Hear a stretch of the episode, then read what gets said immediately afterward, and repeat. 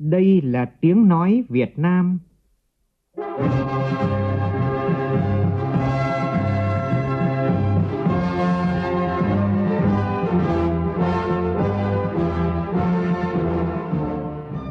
Việt Nam. Là tiếng nói Việt Nam phát thanh từ Hà Nội, thủ đô nước Cộng hòa xã hội chủ nghĩa Việt Nam.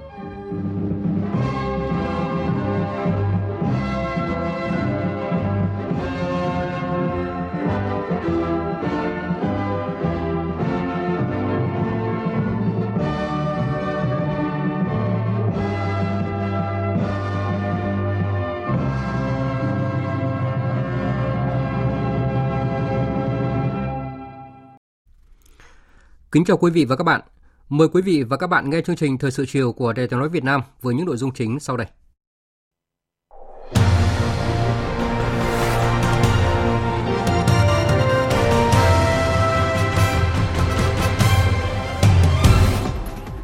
Tổng Bí thư Nguyễn Phú Trọng chủ trì hội nghị sơ kết một năm hoạt động của Ban Chỉ đạo phòng chống tham nhũng tiêu cực cấp tỉnh. Thông tin đáng chú ý là đã có hai trăm tám mươi sáu vụ việc có dấu hiệu tội phạm được chuyển sang cơ quan điều tra xử lý theo quy định của pháp luật. Tiếp tục đợt hai kỳ họp thứ năm Quốc hội khóa mười lăm, sáng nay thảo luận tại hội trường về Luật Nhà ở sửa đổi. Nhiều đại biểu đề xuất điều chỉnh chính sách nhà ở xã hội theo hướng tăng nhà cho thuê, tránh tình trạng người có thu nhập cao tranh mua và thuê nhà ở xã hội. Cũng hôm nay, Quốc hội biểu quyết thông qua Luật Giá sửa đổi, trong đó quyết định áp giá trần vé máy bay, sách giáo khoa, tạo sự cạnh tranh lành mạnh và bảo vệ lợi ích của người tiêu dùng. Trong phần tin quốc tế, Chủ tịch Trung Quốc Tập Cận Bình tiếp Ngoại trưởng Mỹ Antony Blinken. Các quốc gia Đông Nam Á tăng tốc xây dựng hàng rào bảo vệ đối với trí tuệ nhân tạo. Nhiều quốc gia trên thế giới đang trải qua những đợt cao điểm về nắng nóng gây nhiều thiệt hại và ảnh hưởng cuộc sống của người dân.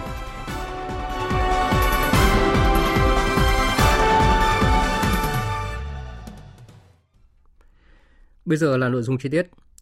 Sáng nay, tại trụ sở Trung ương Đảng, Ban Chỉ đạo Trung ương về phòng chống tham nhũng tiêu cực đã tổ chức hội nghị sơ kết một năm hoạt động của Ban Chỉ đạo cấp tỉnh về phòng chống tham nhũng tiêu cực với sự tham dự của hơn hai nghìn năm trăm đại biểu kết nối trực tuyến với các địa phương. Tổng Bí thư Nguyễn Phú Trọng, trưởng Ban Chỉ đạo Trung ương về phòng chống tham nhũng tiêu cực chủ trì hội nghị. Thời gian thành lập và đi vào hoạt động chưa nhiều, mới được một năm, nhưng nhiều ban chỉ đạo cấp tỉnh về phòng chống tham nhũng tiêu cực đã nỗ lực lớn, quyết tâm cao, có những kinh nghiệm quý, cách làm hay cần phát huy, nhân rộng, nhưng cũng có một số nơi hoạt động còn có những khó khăn vướng mắc cần phải tháo gỡ. Phóng viên Văn Hiếu phản ánh. Tổng Bí thư Nguyễn Phú Trọng đã tập trung ba câu hỏi. Vì sao chúng ta phải tổ chức hội nghị lần này? Thứ hai là nhìn lại một năm hoạt động của ban chỉ đạo cấp tỉnh, kết quả nổi bật đạt được là gì? Còn những hạn chế, khó khăn gì, đâu là nguyên nhân và những kinh nghiệm được rút ra. Và yêu cầu đặt ra trong thời gian tới đối với Ban Chỉ đạo cấp tỉnh và công tác phòng chống tham nhũng tiêu cực ở địa phương cơ sở là gì? Và chúng ta phải làm như thế nào để thực hiện được yêu cầu đó? Tổng Bí thư Nguyễn Phú Trọng cho biết hội nghị là dịp để trao đổi, chia sẻ kinh nghiệm, tháo gỡ khó khăn vướng mắc để tìm ra các giải pháp nâng cao hơn nữa hiệu quả hoạt động của các Ban Chỉ đạo cấp tỉnh và công tác đấu tranh phòng chống tham nhũng tiêu cực ở địa phương, cơ sở. Vừa qua cũng có dư luận còn băn khoăn cho rằng vì sao chúng ta chống tham nhũng tiêu cực quyết liệt, xử lý nghiêm nhiều cán bộ đảng viên vi phạm như thế, nhưng mà vẫn xảy ra một số vụ án vụ việc tham nhũng tiêu cực nghiêm trọng, phức tạp, liên quan đến nhiều cán bộ cả ở trung ương và địa phương. Dư luận cũng bức xúc, lo lắng trước tình trạng một bộ phận cán bộ đảng viên, nhất là cán bộ lãnh đạo quản lý các cấp, làm việc cầm chừng, đùn đẩy, né tránh, sợ sai, không dám làm. Tình trạng nhũng nhiễu gây phiền hà khi giải quyết công việc cho người dân doanh nghiệp, gọi là tham nhũng vặt, cũng vẫn còn diễn ra, chưa được ngăn chặn xử lý có hiệu quả. Tôi cũng đã từng nói, có một bộ phận cán bộ công chức nhân viên trực tiếp có quan hệ với dân thì cửa quyền, hách dịch, sách nhiễu, gây đủ thứ phiền hà khó khăn cho dân. Một số người có chức có quyền giữ tác phong quan cách gia trưởng, phụ trách địa phương nào, đơn vị nào thì như ông vua con ở đấy. Đây là những vấn đề bức xúc và cũng là yêu cầu đòi hỏi của người dân đối với công tác phòng chống tham nhũng tiêu cực của chúng ta. Tuy đã làm tốt rồi, nhưng cần phải làm tốt hơn nữa trong thời gian tới. Đấy là lý do mà chúng ta cần phải có cái cuộc họp hôm nay để tổ chức cái hội nghị này. Nhìn lại hoạt động của Ban chỉ đạo cấp tỉnh về phòng chống tham nhũng tiêu cực sau một năm thành lập, Tổng Bí thư Nguyễn Phú Trọng khẳng định chỉ trong một thời gian ngắn, sau khi có quyết định từ Trung ương, tất cả sáu mươi ba trên sáu mươi ba địa phương đã thành lập Ban chỉ đạo cấp tỉnh, với thành phần nhân sự tham gia Ban chỉ đạo cơ bản bảo đảm tiêu chuẩn, cơ cấu theo đúng quy định. Các Ban chỉ đạo cấp tỉnh đã khẩn trương tích cực triển khai thực hiện ngay nhiệm vụ được giao, nhất là đã tập trung lãnh đạo, chỉ đạo đẩy mạnh công tác kiểm tra, giám sát, thanh tra, điều tra, xử lý các vụ án, vụ việc tham nhũng tiêu cực, tạo chuyển biến mới trong công tác phát hiện và xử lý tham nhũng tiêu cực ở địa phương, cơ sở, bước đầu khắc phục tình trạng trên nóng, dưới lạnh. Có thể thấy kết quả phát hiện xử lý tham nhũng tiêu cực ở địa phương bước đầu đã có sự chuyển biến rõ nét từ sau khi các ban chỉ đạo cấp tỉnh được thành lập và đi vào hoạt động. Số vụ án vụ việc tham nhũng tiêu cực được phát hiện, khởi tố mới tăng cao. Tính từ khi thành lập đến nay, các địa phương trong cả nước đã khởi tố năm trăm ba mươi vụ án với một nghìn tám trăm năm mươi tám bị can về tội tham nhũng, tăng gần gấp một phẩy năm lần về số vụ án và tăng hơn tám trăm bị can so với năm hai nghìn không trăm hai mươi mốt khi chưa có thành lập ban chỉ đạo này. Số vụ việc có tính chất nghiêm trọng, phức tạp và số cán bộ giữ cương vị lãnh đạo, quản lý, cả đương chức và đã nghỉ hưu vi phạm bị phát hiện xử lý cũng nhiều hơn, không còn tình trạng nhẹ trên nặng dưới, hạ cánh an toàn như trước đây, góp phần quan trọng từng bước khắc phục tình trạng trên nóng dưới lạnh. Từ đây, trên nóng dưới ngày càng đang nóng lên rồi. Đây cũng là câu trả lời thuyết phục nhất đối với những băn khoăn lo lắng của một số cán bộ, đảng viên và nhân dân về hiệu quả hoạt động của Ban chỉ đạo cấp tỉnh. Tổng Bí thư Nguyễn Phú Trọng cũng cho biết, từ khi thành lập Ban chỉ đạo cấp tỉnh đến nay, các cơ quan chức năng qua kiểm tra, thanh tra đã phát hiện chuyển cho cơ quan điều tra hơn hai trăm tám mươi vụ việc có dấu hiệu tội phạm, tăng gần gấp ba lần so với năm trước khi thành lập Ban chỉ đạo cấp tỉnh. Dưới sự chỉ đạo của Ban chỉ đạo, các cơ quan chức năng cũng đã phối hợp ngày càng chặt chẽ, nhịp nhàng, hiệu quả hơn, không để xảy ra tình trạng mà trước đây người ta vẫn hay nói là quyền anh, quyền tôi, cua cậy càng, cá cậy vây, không anh nào chịu anh nào. Phòng chống tham nhũng tiêu cực thực sự đã trở thành một phong trào, một xu thế không làm không được, được dư luận nhân dân rất hoan nghênh, đồng tình, ủng hộ, vì đã có nhân tố mới là Ban chỉ đạo cấp tỉnh trong công tác đấu tranh phòng chống tham nhũng tiêu cực ở địa phương, cơ sở. Theo Tổng Bí thư Nguyễn Phú Trọng, có năm bài học kinh nghiệm có thể rút ra sau một năm hoạt động của các ban chỉ đạo cấp tỉnh. Trong đó, yếu tố tiên quyết là phải quán triệt tinh thần, đúng vai, thuộc bài. Phải bảo đảm sự lãnh đạo chỉ đạo thống nhất, chặt chẽ, quyết liệt của Ban chỉ đạo cấp tỉnh, phát hiện và chỉ đạo xử lý kịp thời, dứt điểm những khâu yếu, việc khó, có nhiều vướng mắc, chọn lĩnh vực trọng tâm, nhiệm vụ trọng yếu để tập trung chỉ đạo, tạo bước đột phá, thường xuyên kiểm tra đôn đốc, kịp thời điều chuyển thay thế cán bộ nào không hoàn thành nhiệm vụ và bố trí cán bộ khác cho phù hợp.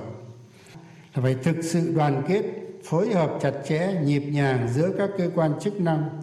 trong việc thực hiện các nhiệm vụ theo chương trình, kế hoạch, chỉ đạo của Ban chỉ đạo, kịp thời chấn chỉnh những khâu mắc xích yếu. Khi có quan điểm khác nhau thì phải cùng nhau trao đổi, và khi đã thống nhất thì phải quyết tâm thực hiện. Dù ý kiến cá nhân có khác nhau, nhưng tập thể đã bàn, đã thống nhất, đã quyết định là phải làm, đồng lòng làm và làm quyết liệt, làm bằng được, làm cho có hiệu quả. Đôi khi là gan cây nào rào cây ấy. Rồi ngành mình, rồi địa phương mình tìm mọi cách, rồi cái việc đáng làm thì ông chả làm, ông đi làm cái việc không đáng làm để ra vẻ là ta cũng có làm. Nhưng mà gái không đúng chỗ ngứa, chị không đúng cái bệnh thì hiệu quả nó chưa cao. Mà thưa các đồng chí, tôi cũng là ở nông thôn, tôi cũng biết cái này lắm. Tình cảm gia đình, họ hàng, làng xóm, anh em. Bây giờ cái thằng ấy nó làm như thế, bây giờ nó lên mặt thế nọ thế kia, nó về nó xử lý tao các thứ này khác. Có đủ dũng khí để làm. Thành phố lại càng khó hơn. Không vì lợi ích, không vì quan hệ à, cá nhân thì chúng ta mới có thể làm được cái này. Tôi nghĩ cái này sâu sắc lắm. mà thiết thực lắm. Tức là mỗi con người đi làm phải thế nào mới làm được chứ.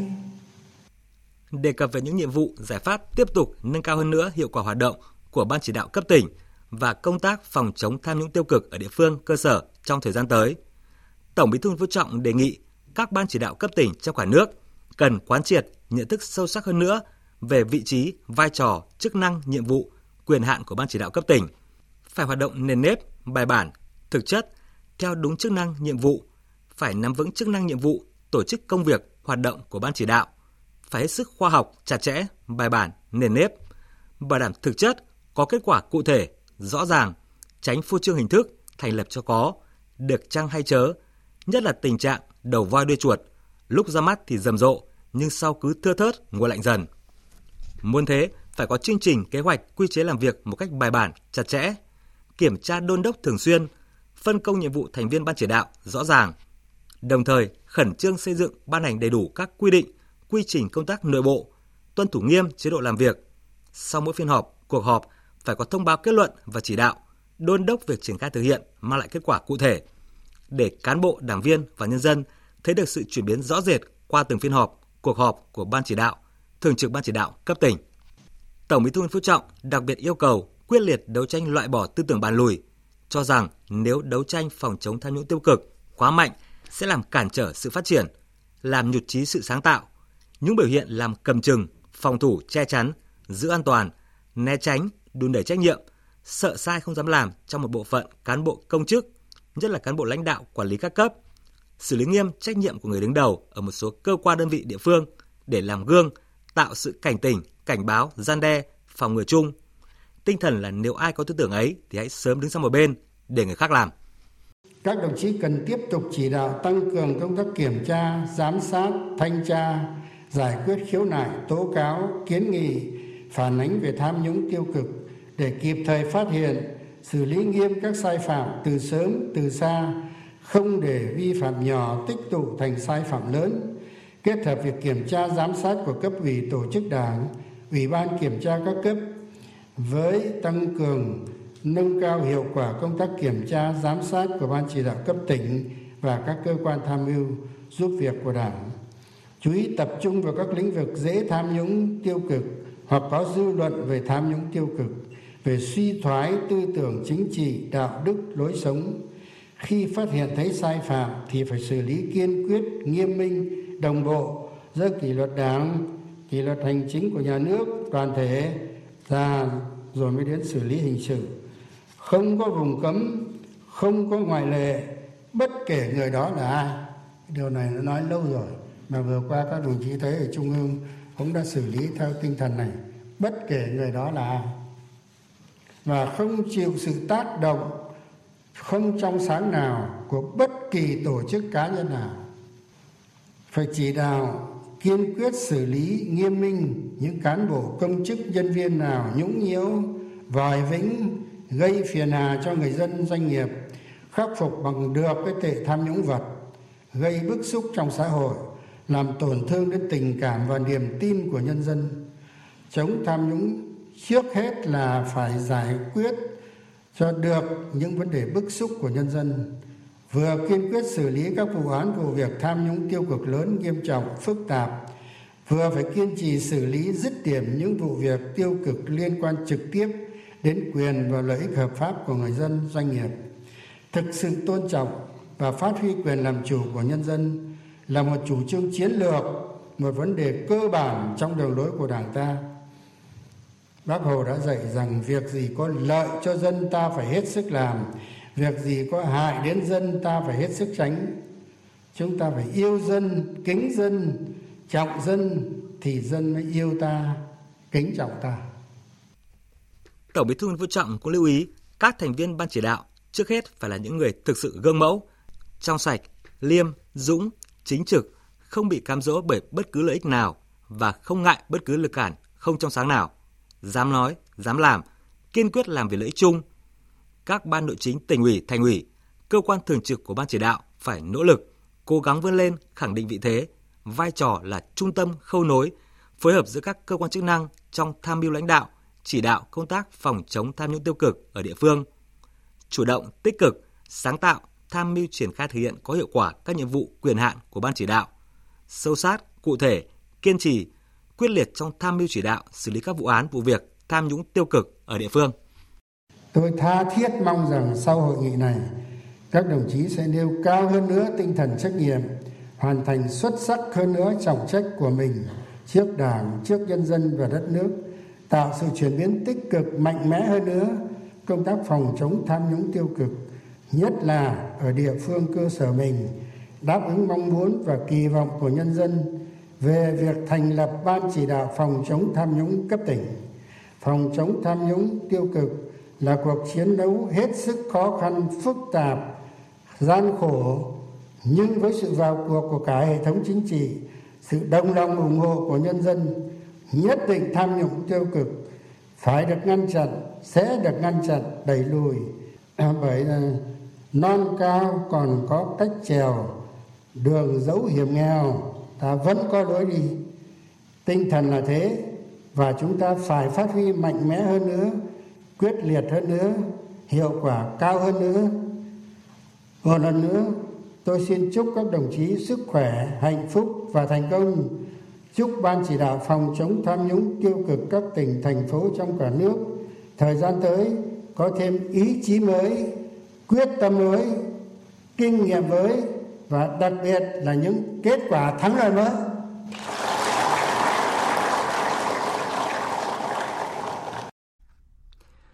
Chiều nay, Chủ tịch nước Võ Văn Thưởng tiếp ông Lebedev Vyacheslav Mikhailovich, chánh án Tòa án tối cao Liên bang Nga đang có chuyến thăm và làm việc tại nước ta. Phóng viên Vũ Dũng đưa tin. Hoan nghênh chánh án Tòa án tối cao Liên bang Nga Lebedev thăm Việt Nam, Chủ tịch nước Võ Văn Thưởng tin tưởng chuyến thăm góp phần tăng cường hơn nữa quan hệ đối tác chiến lược toàn diện Việt Nam Liên bang Nga. Tại buổi tiếp, chánh án Tòa án tối cao Liên bang Nga chuyển thư của Tổng thống Nga Vladimir Putin tới Chủ tịch nước Võ Văn Thưởng, trong đó khẳng định Nga coi trọng và ưu tiên hợp tác nhiều mặt với Việt Nam, mong muốn thúc đẩy hợp tác với Việt Nam trong khai thác dầu khí, đầu tư, nông nghiệp, hạt nhân vì mục đích hòa bình, coi trọng mở rộng quan hệ giữa hai cơ quan tòa án và tư pháp hai nước, đánh giá cao Tổng thống Nga về các thông điệp coi trọng và ưu tiên mối quan hệ hữu nghị truyền thống lâu đời giữa Việt Nam và Liên bang Nga. Chủ tịch nước Võ Văn Thưởng cho rằng, trong bối cảnh tình hình khu vực và thế giới có nhiều biến động khó lường, thì hai nước càng cần gắn kết hơn nữa. Chuyến thăm chính thức Việt Nam của Chủ tịch Đảng nước Nga Thống nhất Dmitry Medvedev trong tháng năm vừa qua và đã hội đàm với Tổng Bí thư Nguyễn Phú Trọng có ý nghĩa quan trọng thúc đẩy hợp tác hai nước. Chủ tịch nước đánh giá cao Tòa án tối cao hai nước đã hợp tác tích cực và hiệu quả trong nhiều lĩnh vực như chia sẻ kinh nghiệm trong quá trình xét xử, hợp tác và chia sẻ lập trường về các vấn đề khu vực và quốc tế. Chủ tịch nước mong muốn hai tòa án hai nước chia sẻ nhiều hơn nữa kinh nghiệm chuyên môn, giúp thực hiện các nhiệm vụ đạt hiệu quả cao nhất. Chủ tịch nước Võ Văn Thưởng vừa ký quyết định về việc tặng quà cho người có công với cách mạng nhân dịp kỷ niệm bảy mươi sáu năm Ngày Thương binh Liệt sĩ hai mươi bảy tháng bảy.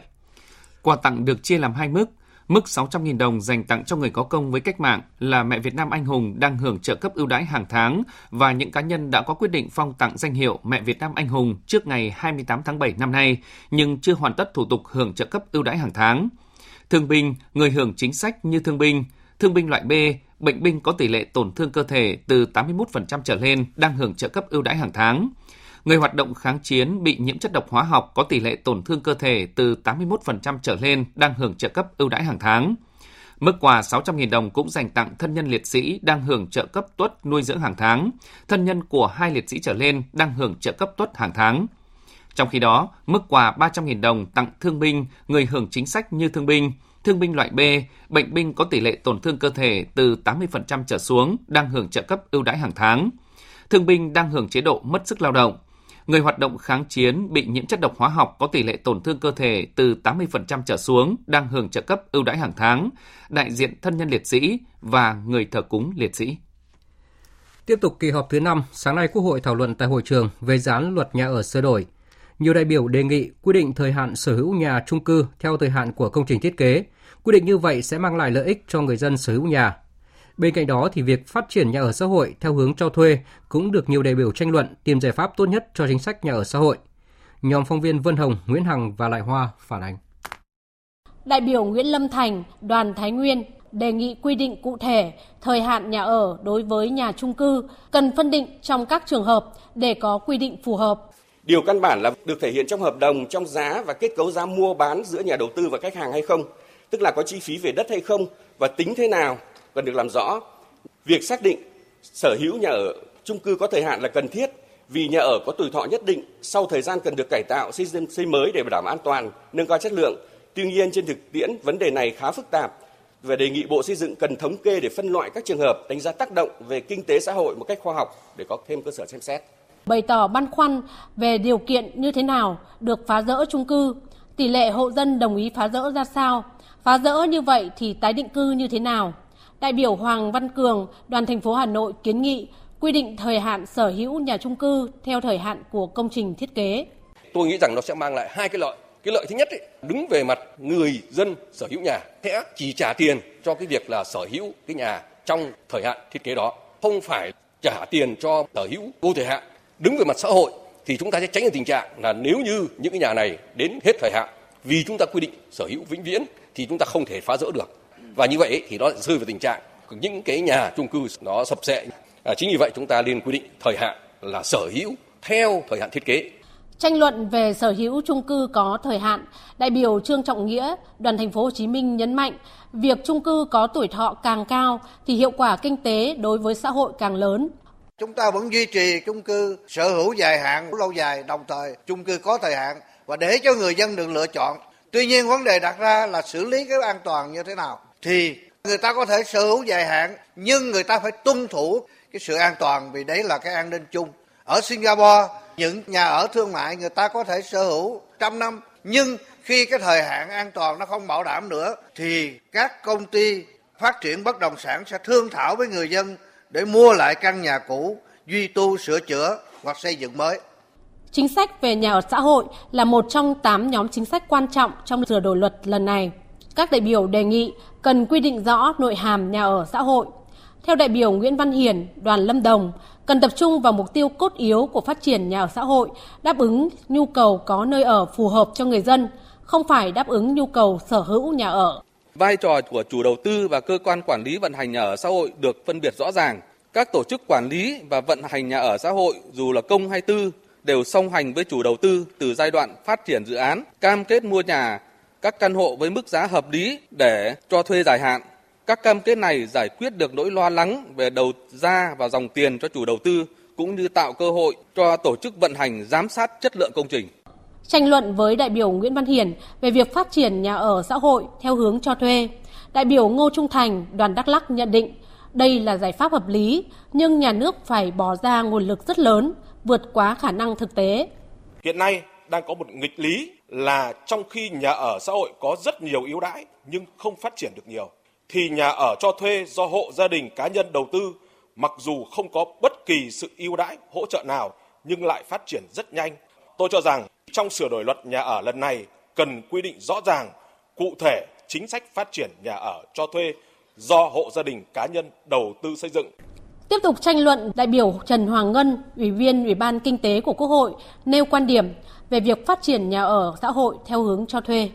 Nếu như chúng ta thực hiện công tác rà soát hiện nay đất công và tài sản công để hoang phí còn rất là nhiều thì chúng ta sẽ có một nguồn lực tài chính rất lớn để đầu tư xây dựng cho người công nhân thuê rất là cần thiết. Chúng ta nên có những cái quy định chuẩn hóa cái khu nhà trọ này. Chính phủ dành cái gói hỗ trợ cho các chủ nhà trọ với lãi suất không đồng để mà nâng cấp hệ thống đảm bảo được những tiêu chuẩn do luật chúng ta quy định. Thì như vậy là vừa đảm bảo được an sinh xã hội, vừa huy động được toàn bộ nguồn lực xã hội lo cái chỗ ở cho người lao động. Giải trình tại phiên họp, Bộ trưởng Bộ Xây dựng Nguyễn Thanh Nghị nêu rõ về chính sách phát triển nhà ở xã hội liên quan đến quỹ đất để xây dựng nhà ở xã hội. Mỗi địa phương có nhu cầu nhà ở xã hội khác nhau, nguồn ngân sách khác nhau. Do đó, việc để Ủy ban nhân dân cấp tỉnh quyết định tỷ lệ trích từ nguồn tiền sử dụng đất, tiền thuê đất của các dự án nhà ở thương mại, khu đô thị trên địa bàn, cơ quan chủ trì soạn thảo dự kiến báo cáo chính phủ tiếp thu và sẽ bổ sung trong quá trình hoàn thiện dự thảo luật theo hướng chỉ quy định tỷ lệ nhất định trong ngân sách địa phương, không quy định tỷ lệ tiền thu từ tiền sử dụng đất, tiền thuê đất các dự án đầu tư xây dựng nhà ở thương mại, khu đô thị. Chiều nay thảo luận ở tổ về dự án luật kinh doanh bất động sản sửa đổi, các đại biểu đề nghị không nên bắt buộc mua bán bất động sản qua sàn vì nếu không minh bạch sẽ phát sinh chi phí tăng giá bán và người mua phải chịu. Nhóm phóng viên Đài Tiếng nói Việt Nam tiếp tục thông tin. Theo các đại biểu, dự thảo luật kinh doanh bất động sản sửa đổi bổ sung nhiều quy định mới như quản lý hệ thống thông tin cơ sở dữ liệu về thị trường bất động sản, điều tiết thị trường bất động sản có vai trò của nhà nước trong bối cảnh thị trường có biến động. Tuy nhiên, đại biểu Lê Thanh Vân đoàn Cà Mau nêu thực tế, thị trường bất động sản đang xa vào phân khúc cao cấp.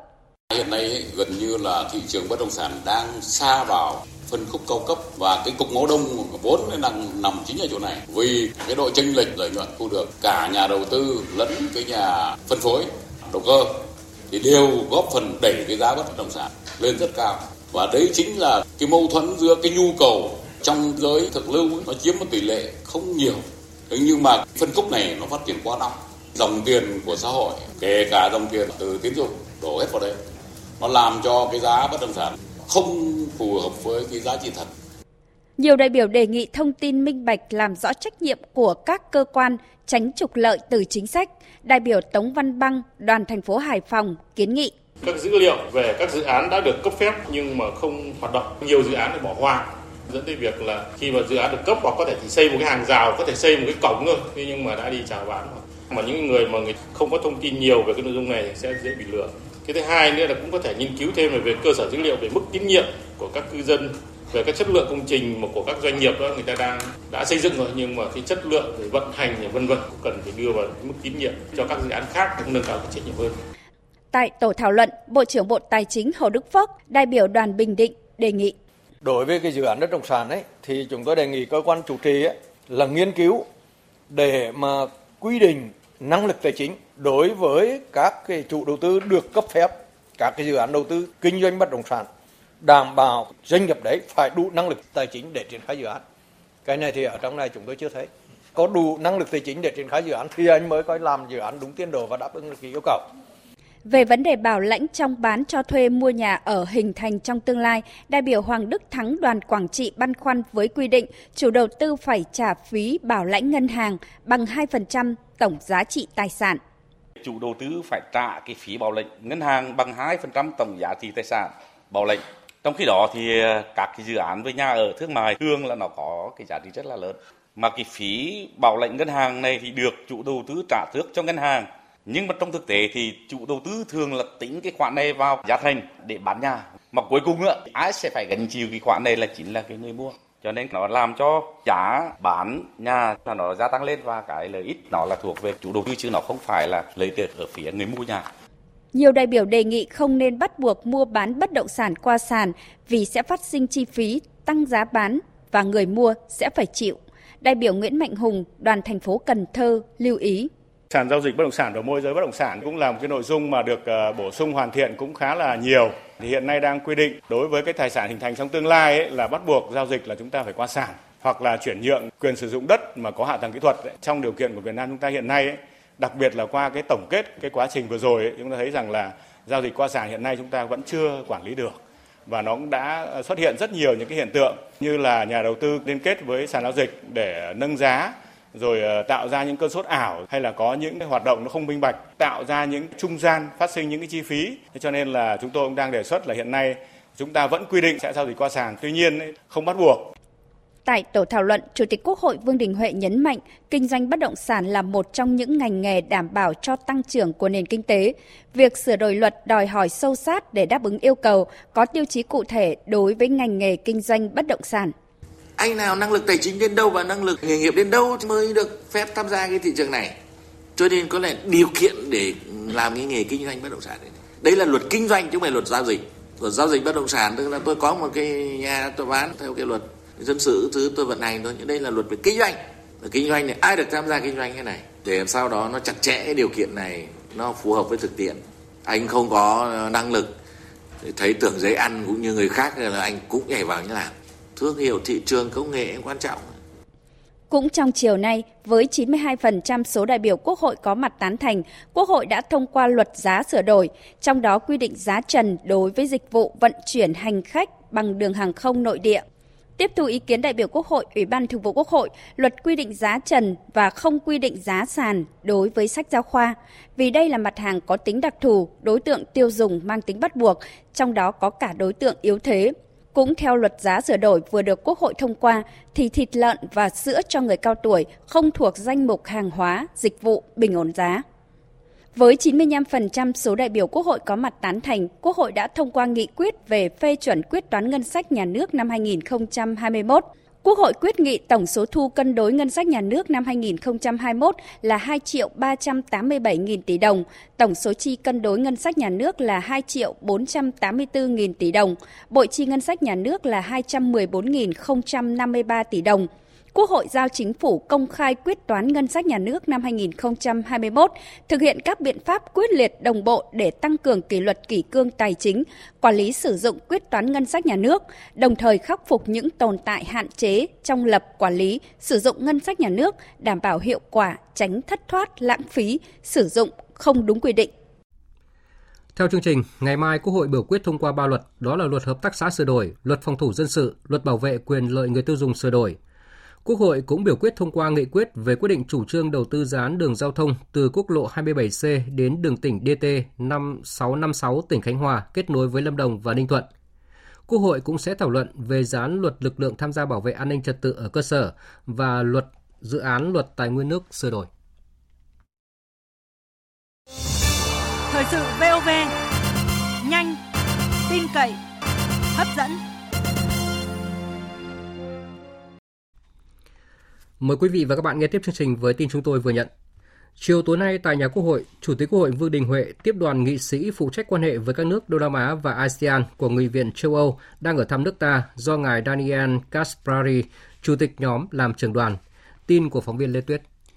Chủ tịch Quốc hội Vương Đình Huệ hoan nghênh kết quả hội đàm giữa đoàn với Ủy ban Đối ngoại và đại diện một số ủy ban của Quốc hội Việt Nam, đồng thời khẳng định Việt Nam rất coi trọng và mong muốn thúc đẩy quan hệ với Liên minh châu Âu, đối tác quan trọng hàng đầu trong chính sách đối ngoại của Việt Nam trên tất cả các kênh Quốc hội, Chính phủ, giao lưu nhân dân. Chủ tịch Quốc hội Vương Đình Huệ khẳng định Việt Nam luôn coi trọng quan hệ thương mại với e u, là một trong những đối tác tin cậy hàng đầu. Cảm ơn e u đã ủng hộ và phê chuẩn Hiệp định Thương mại Tự do E V F T A, nhất là trong bối cảnh có nhiều khó khăn như hiện nay. e u hiện là đối tác thương mại hàng đầu và là thị trường xuất khẩu lớn thứ ba của Việt Nam. Hoan nghênh việc e u đưa ra nhiều chiến lược sáng kiến tăng cường hợp tác với khu vực châu Á-Thái Bình Dương, đánh giá các ưu tiên hợp tác của e u phù hợp với các quy định hướng phát triển kinh tế xã hội, phát triển bền vững của Việt Nam. Chủ tịch Quốc hội khẳng định Việt Nam sẵn sàng hỗ trợ tăng cường sự hiện diện của e u tại khu vực, phối hợp triển khai kế hoạch hành động a sê an e u giai đoạn hai nghìn không trăm hai mươi ba đến hai nghìn không trăm hai mươi bảy. Chủ tịch Quốc hội mong muốn e u tiếp tục thể hiện vai trò tích cực, góp tiếng nói và hành động cụ thể nhằm đảm bảo tính thượng tôn pháp luật, tự do hàng hải, hàng không ở Biển Đông, đẩy mạnh hợp tác với a sê an trong vấn đề này. Ông Daniel Caspari, trưởng đoàn nghị sĩ phụ trách quan hệ với các nước Đông Nam Á và a sê an của Nghị viện châu Âu, nhấn mạnh, mục tiêu của chuyến thăm là nhằm tăng cường, củng cố hơn nữa mối quan hệ hợp tác rất tốt đẹp giữa nghị viện hai bên. Hai bên cũng đã có những chương trình nghị sự bao phủ với rất nhiều chủ đề khác nhau như cơ chế hợp tác giữa hai bên, thực hiện Hiệp định Thương mại Tự do E V F T A, hợp tác về an ninh, quốc phòng và tăng cường kết nối. Trưởng đoàn nghị sĩ phụ trách quan hệ với các nước Đông Nam Á và a sê an của Nghị viện châu Âu cho biết, e u đã nâng cấp quan hệ đối với a sê an trở thành đối tác chiến lược và toàn diện từ năm hai nghìn không trăm hai mươi hai. Tại cuộc tiếp, hai bên đều cho rằng quan hệ giữa Quốc hội Việt Nam, Nghị viện châu Âu đang phát triển rất tốt đẹp trên tinh thần hợp tác và xây dựng. Hai bên tăng cường trao đổi đoàn cấp cao, các cấp, hy vọng mối quan hệ hợp tác nói chung giữa e u và Việt Nam sẽ tiếp tục được tăng cường hơn nữa. Hợp tác nghị viện sẽ đóng vai trò rất quan trọng trong mối quan hệ hợp tác tổng thể giữa e u và Việt Nam. Sáng nay, Phó Thủ tướng Lê Minh Khái chủ trì hội nghị giải pháp tăng cường khả năng tiếp cận tín dụng của doanh nghiệp và hấp thụ vốn của nền kinh tế với sự tham dự của lãnh đạo ngân hàng nhà nước, các bộ ngành, đại diện mười ngân hàng thương mại giữ nguồn vốn chi phối và năm hiệp hội ngành nghề. Phóng viên Văn Hiếu đưa tin. Phó Thủ tướng Lê Minh Khái khẳng định, từ đầu năm đến nay, trước tình hình kinh tế trong nước gặp nhiều khó khăn, Chính phủ, Thủ tướng Chính phủ đã chỉ đạo quyết liệt, nhờ đó kinh tế vĩ mô ổn định, lạm phát được kiểm soát, các cân đối lớn của nền kinh tế cơ bản được giữ vững, đặc biệt chính sách tài khóa tiền tệ có nhiều giải pháp để ổn định. Cho rằng việc tiếp cận hấp thụ vốn phụ thuộc vào nhiều yếu tố, nhưng nếu lãi suất cho vay quá cao, doanh nghiệp cũng không thể tiếp cận được. Đánh giá cao Ngân hàng Nhà nước đã điều hành giảm lãi suất lần thứ tư liên tiếp kể từ đầu năm đến nay. Phó Thủ tướng Lê Minh Khái nhấn mạnh yêu cầu cần xem xét lãi suất điều hành ở mức hợp lý để tránh ảnh hưởng đến thị trường ngoại hối, các kênh dẫn vốn khác và quyền lợi của người vay tiền, góp phần tăng trưởng và phát triển, đảm bảo mục tiêu, nhiệm vụ đã đề ra cho năm nay và kế hoạch năm năm đã được Đại hội Đảng Toàn quốc lần thứ mười ba xác định. Phó Thủ tướng Lê Minh Khái đề nghị khẩn trương là có giải pháp tháo gỡ khó khăn về tín dụng cho các doanh nghiệp, dự án bất động sản, nhất là đối với những dự án khả thi, hiệu quả. Các doanh nghiệp có năng lực tăng cường thanh tra, kiểm tra, giám sát, bảo đảm an toàn hệ thống các tổ chức tín dụng, là theo dõi giám sát chặt chẽ việc triển khai cái thông tư số không hai ngày hai mươi ba tháng tư năm hai nghìn không trăm hai mươi ba và thông tư số không ba ngày hai mươi ba tháng tư năm hai nghìn không trăm hai mươi ba của Ngân hàng Nhà nước theo đúng quy định của pháp luật, gắn với lại triển khai các cái biện pháp tăng cường chất lượng tín dụng, thúc đẩy xử lý nợ xấu, trích lập dự phòng rủi ro.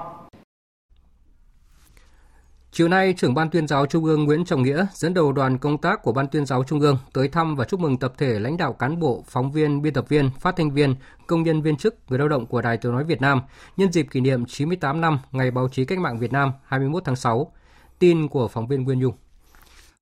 Ủy viên Trung ương Đảng, Tổng Giám đốc Đài Tiếng nói Việt Nam Độ Tiến sĩ nhấn mạnh,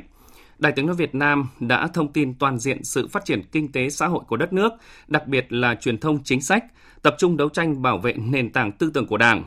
Mới đây nhất, Đài Tiếng nói Việt Nam đã khánh thành công trình đài phát sóng Nam Trung Bộ, là mảnh ghép cuối cùng để Đài Tiếng nói Việt Nam phủ sóng toàn bộ Biển Đông.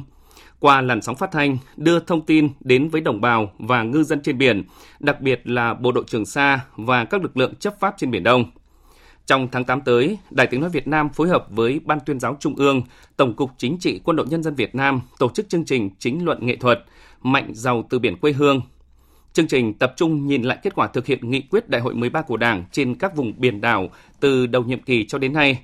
đánh giá năm năm thực hiện nghị quyết của Ban Chấp hành Trung ương Đảng khóa mười hai về chiến lược phát triển bền vững kinh tế biển Việt Nam đến năm hai nghìn không trăm ba mươi, tầm nhìn đến năm hai nghìn không trăm bốn mươi lăm. Đồng chí Nguyễn Trọng Nghĩa gửi lời chúc mừng tốt đẹp nhất tới toàn bộ cán bộ, phóng viên, biên tập viên, phát thanh viên, công chức, viên chức, người lao động tại Đài Tiếng nói Việt Nam. Nhấn mạnh, năm nay kỷ niệm chín mươi tám năm Ngày Báo chí Cách mạng Việt Nam, nhưng lại có ý nghĩa sâu sắc, nhìn lại hai năm rưỡi thực hiện nghị quyết Đại hội Đảng Toàn quốc lần thứ mười ba. Đánh giá cao Đài Tiếng nói Việt Nam là một trong những cơ quan báo chí chủ lực, luôn có nhiều đổi mới mạnh mẽ về đẩy mạnh công tác tuyên truyền, để sóng của Đài Tiếng nói Việt Nam vươn xa không những đối với đất liền, biển đảo, đối với đồng bào ở biên giới, vùng sâu, vùng xa và đặc biệt đối với cộng đồng người Việt Nam ở nước ngoài. Đồng chí Nguyễn Trọng Nghĩa lưu ý. Thì cái gì đã làm được rồi thì chúng ta quyết giữ và phải làm tốt hơn. Vừa rồi thì sóng đài phát ra ngoài Trường Sa và vùng Tây Nguyên thế là rất tốt. Bây giờ đây không phải là chỉ có giải trí hay là chỉ có thông tin mà còn là nhiệm vụ bảo vệ Tổ quốc, khẳng định chủ quyền của chúng ta, còn là cứu hộ, cứu nạn, còn là xử lý nhiều các cái tình huống khác nữa.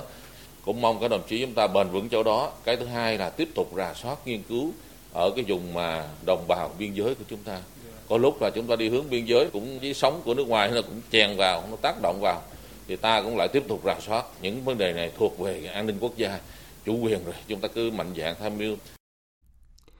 Cũng trong chiều nay, đoàn công tác của Bộ Thông tin và Truyền thông do đồng chí Nguyễn Mạnh Hùng, Bộ trưởng dẫn đầu.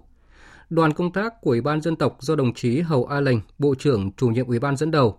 Đoàn công tác của Liên hiệp các tổ chức hữu nghị Việt Nam do Đại sứ Nguyễn Phương Nga, Chủ tịch Liên hiệp dẫn đầu. Đoàn công tác của Bộ Giáo dục và Đào tạo cùng các đoàn công tác của các địa phương, các cơ quan đơn vị, các tổ chức chính trị xã hội đã đến chúc mừng Đài Tiếng nói Việt Nam nhân dịp kỷ niệm chín mươi tám năm Ngày Báo chí Cách mạng Việt Nam.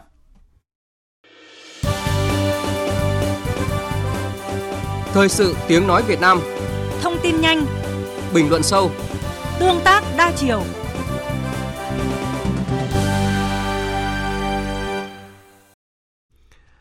Thưa quý vị và các bạn, sáng nay tại trụ sở Bộ Quốc phòng Ấn Độ, Bộ trưởng Quốc phòng Ấn Độ Rajnath Singh đã chủ trì lễ đón Bộ trưởng Bộ Quốc phòng Phan Văn Giang và đoàn đại biểu cấp cao Bộ Quốc phòng Việt Nam sang thăm chính thức Ấn Độ. Ngay sau lễ đón, hai bên đã tiến hành hội đàm. Phóng viên Dũng Hoàng thường trú tại Ấn Độ đưa tin.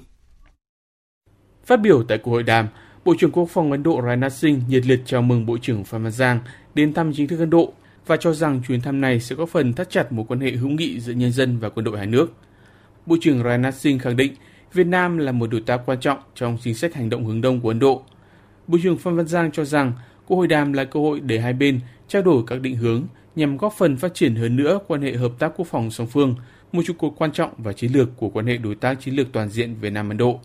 Thời gian tới, trên cơ sở tuyên bố tầm nhìn chung về quan hệ đối tác quốc phòng Việt Nam - Ấn Độ đến năm hai không ba không, phù hợp với quan hệ hữu nghị truyền thống, đối tác chiến lược toàn diện hai nước, hai bên nhất trí tập trung thúc đẩy quan hệ hợp tác trên các lĩnh vực như trao đổi đoàn các cấp, nhất là cấp cao, nhằm tăng cường sự tin cậy, hiểu biết và hợp tác giữa hai bên. Duy trì và phát huy hiệu quả các cơ chế hợp tác hiện có như đối thoại chính sách quốc phòng cấp thứ trưởng và tham vấn sĩ quan tham mưu, bao quân chủng, hải lục không quân, giao lưu sĩ quan trẻ, hợp tác đào tạo, quân binh chủng, công nghiệp quốc phòng, gìn giữ hòa bình Lưu Quốc, vân vân. Đồng thời nghiên cứu thúc đẩy hợp tác trong các lĩnh vực tiềm năng như an ninh mạng, quân y, cứu hộ cứu nạn, phù hợp với nhu cầu và khả năng đáp ứng của mỗi bên. Về hợp tác đa phương, hai bên đánh giá Ấn Độ và Việt Nam có quan điểm cơ bản tương đồng trong nhiều vấn đề khu vực và quốc tế, phối hợp chặt chẽ và ủng hộ lẫn nhau tại các diễn đàn đa phương, nhất là trong khuôn khổ Liên Hợp Quốc và các cơ chế của ASEAN mà Ấn Độ là đối tác, như Hội nghị cấp cao ASEAN Ấn Độ, Hội nghị Bộ trưởng Quốc phòng các nước ASEAN mở rộng A D M M cộng, mà Ấn Độ là một thành viên tích cực. Về vấn đề Biển Đông, hai bên chia sẻ quan điểm về giải quyết các tranh chấp bằng biện pháp hòa bình, tôn trọng các tiến trình ngoại giao và pháp lý, phù hợp với các nguyên tắc của luật pháp quốc tế, trong đó có Công ước Liên Hợp Quốc về luật biển UNCLOS một nghìn chín trăm tám mươi hai. Tiếp theo là một số tin quốc tế đáng chú ý. Chủ tịch Trung Quốc Tập Cận Bình chiều nay đã tiếp Ngoại trưởng Mỹ Antony Blinken đang ở thăm Bắc Kinh. Đây là chuyến thăm đầu tiên của một Ngoại trưởng Mỹ tới Trung Quốc trong năm năm qua nhằm hóa giải những bất đồng giữa hai nước trong nhiều lĩnh vực. Trước đó, tại cuộc gặp Ngoại trưởng Mỹ vào sáng nay, chủ nhiệm văn phòng Ủy ban Công tác Đối ngoại Đảng Cộng sản Trung Quốc Vương Nghị đã kêu gọi Mỹ đưa ra sự lựa chọn giữa hợp tác và xung đột. Phóng viên Bích Thuận, thường trú tại Trung Quốc, đưa tin. Theo Tân Hoa Xã, ông Vương Nghị nhấn mạnh, sự lao dốc hiện nay trong quan hệ Trung-Mỹ bắt nguồn từ nhận thức sai lầm của Mỹ về Trung Quốc, từ đó dẫn đến các chính sách sai lầm đối với nước này. Theo ông, để quan hệ Trung-Mỹ ổn định trở lại, ưu tiên hàng đầu là thực hiện đồng thuận giữa nguyên thủ hai nước. Ông cũng yêu cầu Mỹ ngừng thổi phồng thuyết mối đe dọa Trung Quốc, dỡ bỏ các biện pháp trừng phạt đơn phương bất hợp pháp, cũng như ngừng chèn ép sự phát triển công nghệ của nước này và không tùy tiện can thiệp vào công việc nội bộ của Trung Quốc. Liên quan đến vấn đề Đài Loan, nhà ngoại giao hàng đầu Trung Quốc nhấn mạnh, Trung Quốc không có chỗ cho sự thỏa hiệp và nhượng bộ. Trước đó, Ngoại trưởng Mỹ Antony Blinken đã có cuộc hội đàm được đánh giá là thẳng thắn, sâu sắc và mang tính xây dựng với người đồng cấp Tần Cương.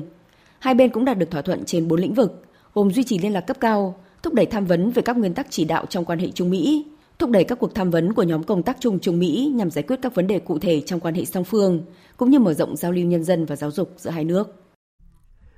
Quốc hội Australia hôm nay đã thông qua kế hoạch tiến hành trưng cầu ý dân về việc sửa đổi hiến pháp để công nhận và trao thêm quyền cho người dân bản địa. Phóng viên Việt Nga thường trú tại Australia thông tin. Australia đang tiến gần hơn tới việc sửa đổi hiến pháp để công nhận và trao thêm quyền cho người bản địa khi hôm nay Quốc hội nước này thông qua kế hoạch sửa đổi hiến pháp. Thủ tướng Australia Anthony Albanese khẳng định, trong một trăm hai mươi hai năm qua, chúng ta đã làm nhiều việc cho những người bản địa và đa số các hành động này đều có động cơ tốt đẹp. Nếu các bạn tiếp tục làm điều tương tự, theo cách tương tự, thì chúng ta có thể trông đợi những kết quả tương tự. Không chỉ có kết quả tương tự, đây còn là cơ hội để làm mọi việc tốt đẹp hơn và tiếp tục hành động vì người bản địa Australia và tạo ra sự thay đổi trong cộng đồng người bản địa. Việc tổ chức trưng cầu ý dân là một trong những cam kết quan trọng mà Thủ tướng Anthony Albanese đưa ra trong quá trình tranh cử nhằm bổ sung cơ sở pháp lý để người bản địa có thể tham gia và có tiếng nói nhiều hơn vào các hoạt động có liên quan đến họ.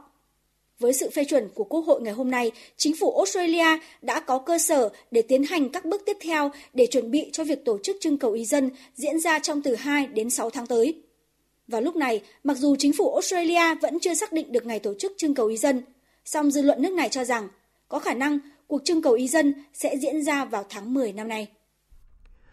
Văn phòng Thủ tướng Israel thông báo sẽ bắt đầu đàm phán với Ai Cập và chính quyền Palestine để lập kế hoạch phát triển mỏ khí đốt Gaza.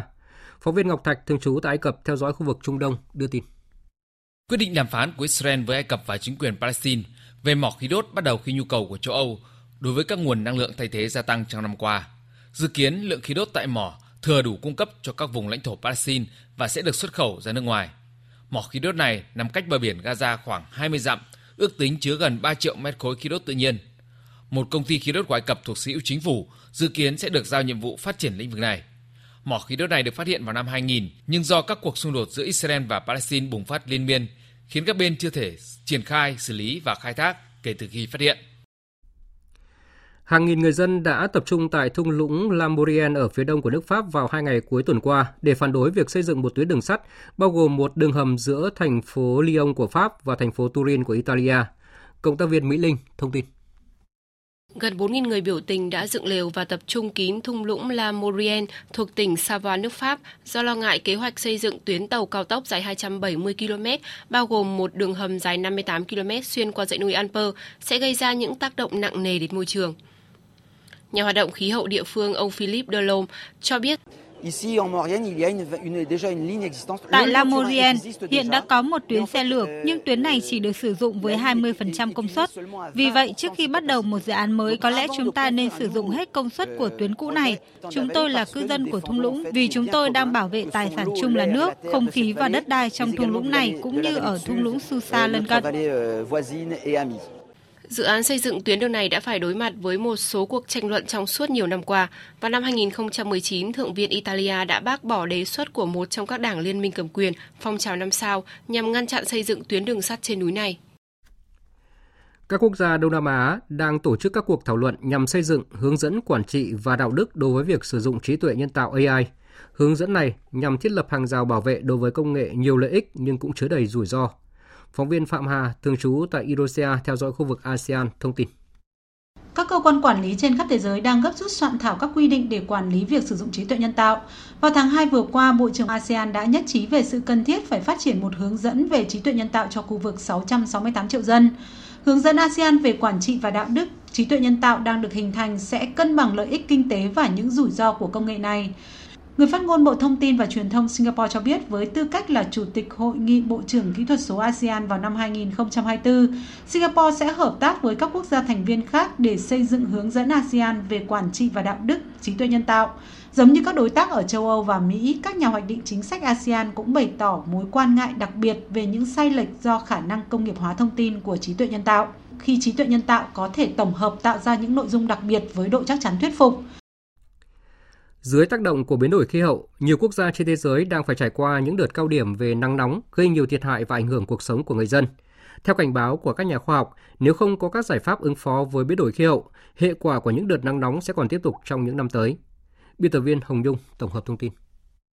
Nhiều địa phương ở Trung Quốc, trong đó có thủ đô Bắc Kinh, các tỉnh thành như Thiên Tân, Hà Bắc, Hà Nam và Sơn Đông, những ngày qua liên tục ghi nhận mức nhiệt cao chưa từng thấy, khi mùa hè đến sớm và khắc nghiệt hơn. Còn tại Bắc Kinh, nhiều người dân cho biết họ rất hạn chế ra đường do sợ mất nước và đột quỵ. Thời tiết rất nóng, tôi rất lo lắng cho sức khỏe của bố mẹ tôi. Thời tiết nắng nóng thế này sẽ khiến người già dễ bị đột quỵ.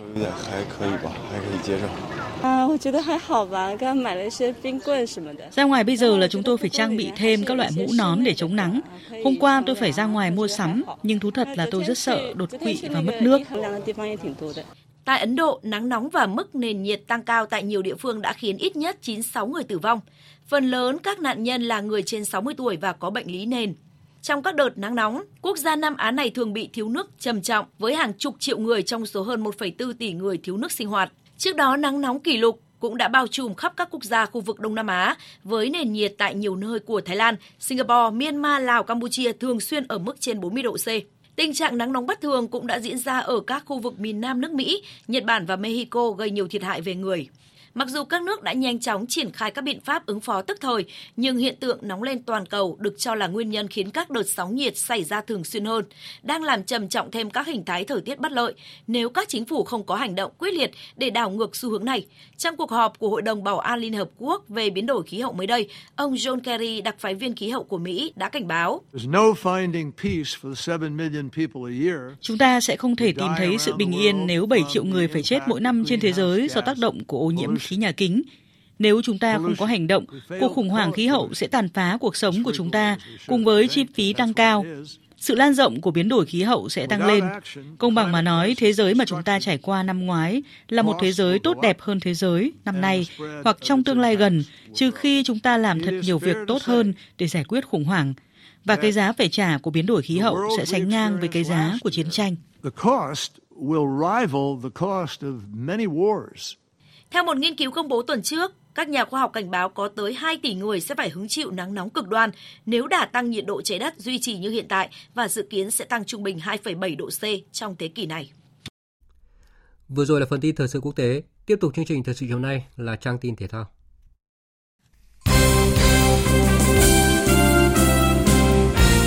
Thưa quý vị và các bạn, chiều nay tại Nam Định đã diễn ra cuộc họp báo chính thức trước trận đấu giao hữu quốc tế giữa hai đội tuyển Việt Nam và Syria diễn ra vào tối mai trên sân Thiên Trường. So với đội chủ nhà, đội khách cũng vừa ra mắt huấn luyện viên rất nổi tiếng, đó là chiến lược gia sáu mươi bảy tuổi người Argentina Hector Cuper, từng dẫn dắt câu lạc bộ Valencia vào chung kết Champions League hai năm liên tiếp hai nghìn và hai nghìn không trăm lẻ một. Gần đây, đưa đội tuyển Ai Cập vào chung kết giải vô địch châu Phi hai nghìn không trăm mười bảy. Huấn luyện viên Hector Cuper mang sang Việt Nam hai mươi sáu cầu thủ với tổng giá trị đội hình theo Transfermarkt lên tới tám phẩy bảy triệu euro, cao gấp rưỡi đội chủ nhà. Trên bảng xếp hạng FIFA, Syria đứng thứ chín mươi, hơn đội tuyển Việt Nam năm bậc. Con số này cũng phần nào phản ánh thực lực nhỉnh hơn của đội khách. Về phía đội chủ nhà, huấn luyện viên Chuzier nêu rõ. Trên bảng xếp hạng của FIFA, đội tuyển Syria nhỉnh hơn. Các cầu thủ trải nghiệm môi trường quốc tế cũng nhiều hơn. Tuy vậy, chúng tôi chơi trên sân nhà, có cổ động viên cuồng nhiệt, các cầu thủ có khát khao cống hiến. Tôi coi đội tuyển Syria là thử thách mà toàn đội phải vượt qua để hướng tới tương lai. Trận tới, chúng tôi sẽ nỗ lực tối đa. Cũng vào chiều mai, đội tuyển u mười bảy Việt Nam sẽ có trận đấu thứ hai tại vòng chung kết vô địch u mười bảy châu Á hai nghìn không trăm hai mươi ba gặp u mười bảy Nhật Bản. Theo huấn luyện viên Hoàng Anh Tuấn, cơ hội chia đều cho cả bốn đội. Tôi nghĩ rằng là bốn đội ở cái bảng đấu này sẽ bắt đầu lại từ đầu và mỗi trận đấu thì mỗi khác. Tôi hy vọng là cầu thủ u mười bảy Việt Nam sẽ tiếp cận trận đấu với Nhật Bản sắp tới tốt hơn rất là nhiều. Và bây giờ là cơ hội vẫn còn chia đều cho tất cả bốn đội Việt Nam, Nhật Bản, Uzbekistan cũng như là Ấn Độ. Tôi cũng đã trả lời rằng là bốn đội chẳng có đội nào là yếu cả và cũng chẳng có đội nào mạnh nhất. Chúng tôi bước vào trận đấu bằng một cái sự tôn trọng với tất cả các đội. Là một trong những nội dung thi đấu tại giải thể thao hè thành phố Hà Nội hai nghìn không trăm hai mươi ba, môn Pencak Silat ghi nhận sự góp mặt của lực lượng vận động viên đông đảo với gần hai trăm vận động viên đến từ mười bốn đơn vị trên địa bàn thành phố. Tại giải năm nay, chất lượng chuyên môn và thể thức thi đấu là hai yếu tố được ban tổ chức đặc biệt chú trọng khi thời gian gần đây, luật thi đấu môn Pencak Silat đã có nhiều thay đổi. Trong bối cảnh hiện tại, việc kịp thời cập nhật và thích nghi với thể thức thi đấu mới được xem là bước thành công đối với các vận động viên. Ông Nguyễn Thanh Tùng, huấn luyện viên Pencak Silat đội tuyển Hà Nội, trọng tài tại giải nhận xét. Chất lượng chuyên môn tại giải thi đấu này tôi theo tôi đánh giá là khá tốt, tại vì luật Silat bây giờ đang đổi mới theo từng ngày và đến cái giải này là các em ở các quận huyện, các em vận động viên tại các quận, các huyện ở thành phố là đã nắm bắt và thi đấu khá là tốt. Giải đấu là dịp để giới chuyên môn đánh giá và tuyển chọn những gương mặt tài năng lên đội tuyển thành phố Hà Nội. Sáng sáng nay, đội tuyển Tây Ban Nha giành ngôi vô địch UEFA Nations League khi đánh bại Croatia trên chấm luân lưu sau khi hai đội hòa nhau không đều trong chín mươi phút thi đấu chính thức của trận chung kết cũng như hai hiệp phụ. Đây là danh hiệu lớn đầu tiên mà đội bóng đá xứ sở Bò Tót có được trong suốt mười một năm qua. Lần gần nhất, Tây Ban Nha đoạt danh hiệu là Euro hai nghìn không trăm mười hai, nơi họ đánh bại Italia bốn không trong trận chung kết. Riêng tân huấn luyện viên Luis de la Fuente giành được danh hiệu đầu tiên chỉ trong trận đấu thứ tư dẫn dắt tuyển Tây Ban Nha. Dự báo thời tiết. Tin dự báo thời tiết đêm nay và ngày mai. Phía Tây Bắc Bộ có mưa rào và dông rải rác, cục bộ có mưa to đến rất to, gió nhẹ, nhiệt độ từ hai mươi bốn đến ba mươi hai độ. Phía Đông Bắc Bộ có mưa rào và dông rải rác, cục bộ có mưa to đến rất to. Riêng khu vực đồng bằng, ngày trời nắng, có nơi nắng nóng, gió Đông Nam đến Nam cấp hai, cấp ba, nhiệt độ từ hai mươi lăm đến ba mươi lăm độ.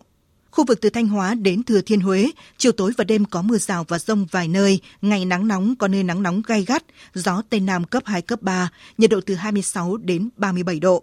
Khu vực từ Đà Nẵng đến Bình Thuận, chiều tối và đêm có mưa rào và dông vài nơi, ngày nắng, có nơi nắng nóng. Riêng phía Bắc, ngày nắng nóng, có nơi nắng nóng gay gắt, gió Tây Nam cấp hai, cấp ba, nhiệt độ từ hai mươi lăm đến ba mươi bảy độ. Tây Nguyên, đêm có mưa rào và dông vài nơi, ngày nắng, chiều tối có mưa rào và dông rải rác, gió Tây Nam cấp hai, cấp ba, nhiệt độ từ hai mươi đến ba mươi hai độ. Nam Bộ, đêm có mưa rào và dông vài nơi, ngày nắng, chiều tối có mưa rào và dông rải rác, gió Tây Nam cấp hai, cấp ba, nhiệt độ từ hai mươi bốn đến ba mươi lăm độ. Khu vực Hà Nội, chiều tối và đêm có mưa rào và dông rải rác, ngày nắng, có nơi nắng nóng, gió Đông Nam đến Nam cấp hai, cấp ba, nhiệt độ từ hai mươi lăm đến ba mươi lăm độ. Dự báo thời tiết biển. Bắc và Nam Vịnh Bắc Bộ có mưa rào và dông vài nơi, gió Tây Nam đến Nam cấp bốn, cấp năm. Vùng biển từ Quảng Trị đến Quảng Ngãi và từ Bình Định đến Ninh Thuận không mưa, gió Tây Nam cấp bốn, cấp năm. Vùng biển từ Bình Thuận đến Cà Mau có mưa rào và dông vài nơi, gió Tây Nam cấp bốn. Vùng biển từ Cà Mau đến Kiên Giang có mưa rào và dông vài nơi, gió Tây đến Tây Nam cấp ba, cấp bốn. Khu vực Bắc và giữa Biển Đông có mưa rào và dông vài nơi, gió Nam đến Tây Nam cấp bốn, cấp năm. Khu vực quần đảo Hoàng Sa thuộc thành phố Đà Nẵng không mưa, gió Nam cấp bốn, cấp năm. Khu vực Nam Biển Đông và khu vực quần đảo Trường Sa thuộc tỉnh Khánh Hòa có mưa rào và dông rải rác, gió Tây Nam cấp ba, cấp bốn. Vịnh Thái Lan có mưa rào rải rác và có nơi có dông, gió Tây đến Tây Nam cấp ba, cấp bốn. Những thông tin dự báo thời tiết vừa rồi đã kết thúc chương trình Thời sự chiều nay của Đài Tiếng nói Việt Nam. Chương trình do các biên tập viên Nguyễn Cường, Đức Hưng và Nguyễn Hằng thực hiện với sự tham gia của phát thanh viên Mạnh Cường và kỹ thuật viên Nguyễn Mến. Chịu trách nhiệm nội dung Hoàng Trung Dũng. Cảm ơn quý vị và các bạn đã dành thời gian lắng nghe.